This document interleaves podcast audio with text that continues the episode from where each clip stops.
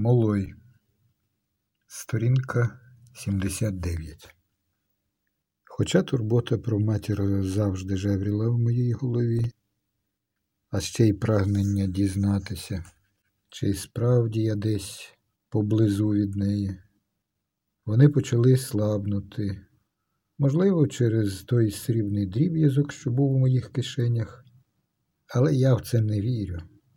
А потім і через те, що то був давній клопіт, а розум не може ненастанно ремигати його, інколи він потребує іншого клопоту, щоб бажаної миті мати змогу повернутися до старого і то з більшим завзяттям. Але чи годиться тут говорити про давній клопіт і про новий? Не думаю. Проте мені було б дуже важко довести цю переконаність. Я можу тільки стверджувати, не боячись, одне слово безбоязно, що вже збайдужів до прагнення дізнатися, в якому я місті і чи побачу я невдовзі матір, щоб залагодити цікаве для нас питання. І навіть характер того питання випав з моєї свідомості, не зникаючи проте цілковито. Адже те питання було не дрібницею, я цупко тримався за нього. Здається, я тримався за нього все життя. А тож, тією мірою, якою протягом такого життя, як моє, я міг триматися за щось. Я прагнув залагодити з матір'ю те питання, але не міг. Всяк час, кажучи собі, що час підганяє і невдовзі буде надто пізно, що, можливо, вже пізно йти залагоджувати те питання, я відчував, що дрейфую до інших джерел клопоту, інших привидів. І вже не так прагнення дізнатись, у якому я місті як вони перешкоджали мені вийти з цього міста. Нехай навіть потрібного мені міста, де мене стільки чекала мати і, можливо, чекає й досі. Мені здавалося, ніби йдучи по прямій лінії, я зрештою неминуче вийду з міста. Саме цьому завданню я й присвятив усі свої зусилля, зважаючи на пересування вправо слабенького просвіту, що правив мені за орієнтир. Я старався так ревно, що й справді дійшов надвечір до бастіонів, а потім обійшов ще принаймні чверть міста навколо, бо ж не вмів плавати. Слід ще сказати, що я не робив зупинок для перепочинку, а зупинявся тільки на короткий час, бо відчував, що мене переслідують і, безперечно, помилявся. А за містом на перших порах інша справедливість та інші поборники справедливості. Вийшовши за бастіон, я був змушений визнати, що небо проясніло перше ніж загорнутися в інший саван, укривало ночі. А тож, велика хмара розвіялася, показавши де-не-де бліде вмируще небо. Сонце, не бувши, власне, видимим як диск, засвідчувало свою присутність жовтими і рожевими спалахами що здіймалися угору, падали, підносилися знову, щораз слабші й прозоріші, приречені згаснути тільки но запалившись. Цей феномен, якщо я можу похвалитися спогадами про свої спостереження, був характерним для мого краю. Можливо, тепер це відбувається по-іншому.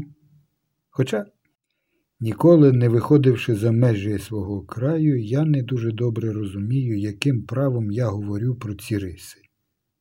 А тож, я ніколи не покидав свого краю і навіть не знаю, де його межі. Гадаю, до них досить далеко. Але ця моя гадка не спиралася ні на які поважні підстави, була просто гадкою. Адже, як я знаю, різні краї не мають вразних меж, а непомітно переходять один в один. А такого я ніколи не помічав. І хоч як далеко я ходив, чи то в одному напрямі, чи то в протилежному, всюди були точнісінько те саме небо й та сама земля, день у день, ніч у ніч. Але якщо краї непомітно переходять один в один, а це ще треба довести.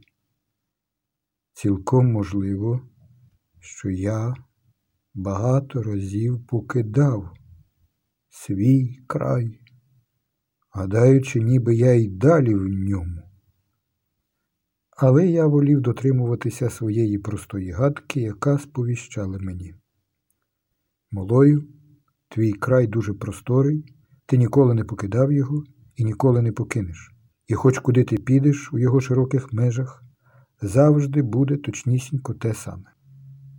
Ці слова могли б спонукати до думки, що мої пересування відбувалися не до населених пунктів, що зникали, поки я добирався до них, а були спричинені чимсь іншим, скажімо, якесь невидиме колесо несло мене непередбаченими поривами від утоми до відпочинку.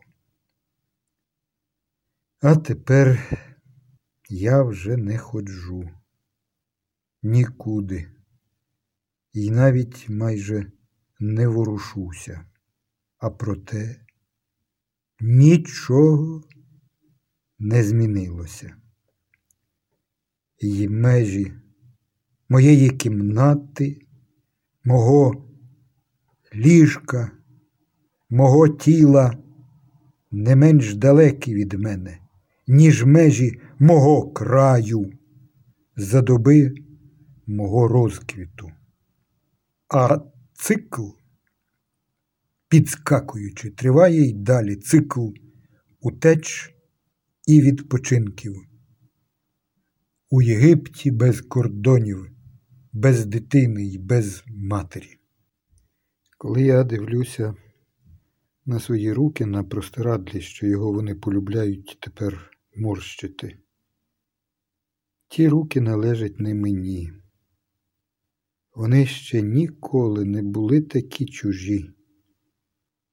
Я безрукий.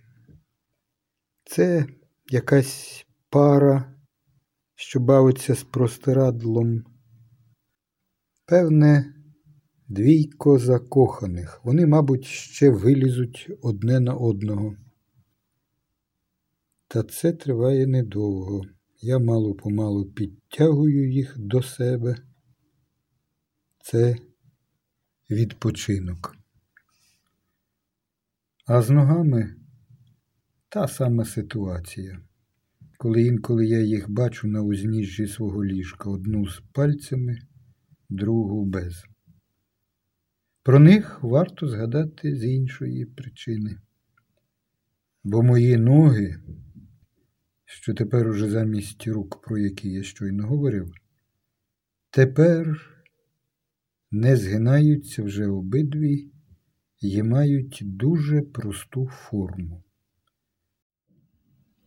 Тож я не повинен забути їх, як можу забути про свої руки, що, так би мовити, цілі. А проте я забув і дивлюся на пару предметів, що далеко від мене спостерігають один одного. Але свої ноги коли вони знову стають моїми. Я не підтягую до себе, бо не можу. Вони лишаються там, далеко від мене, хоч і не так далеко, як нещодавно. Кінець нагадування.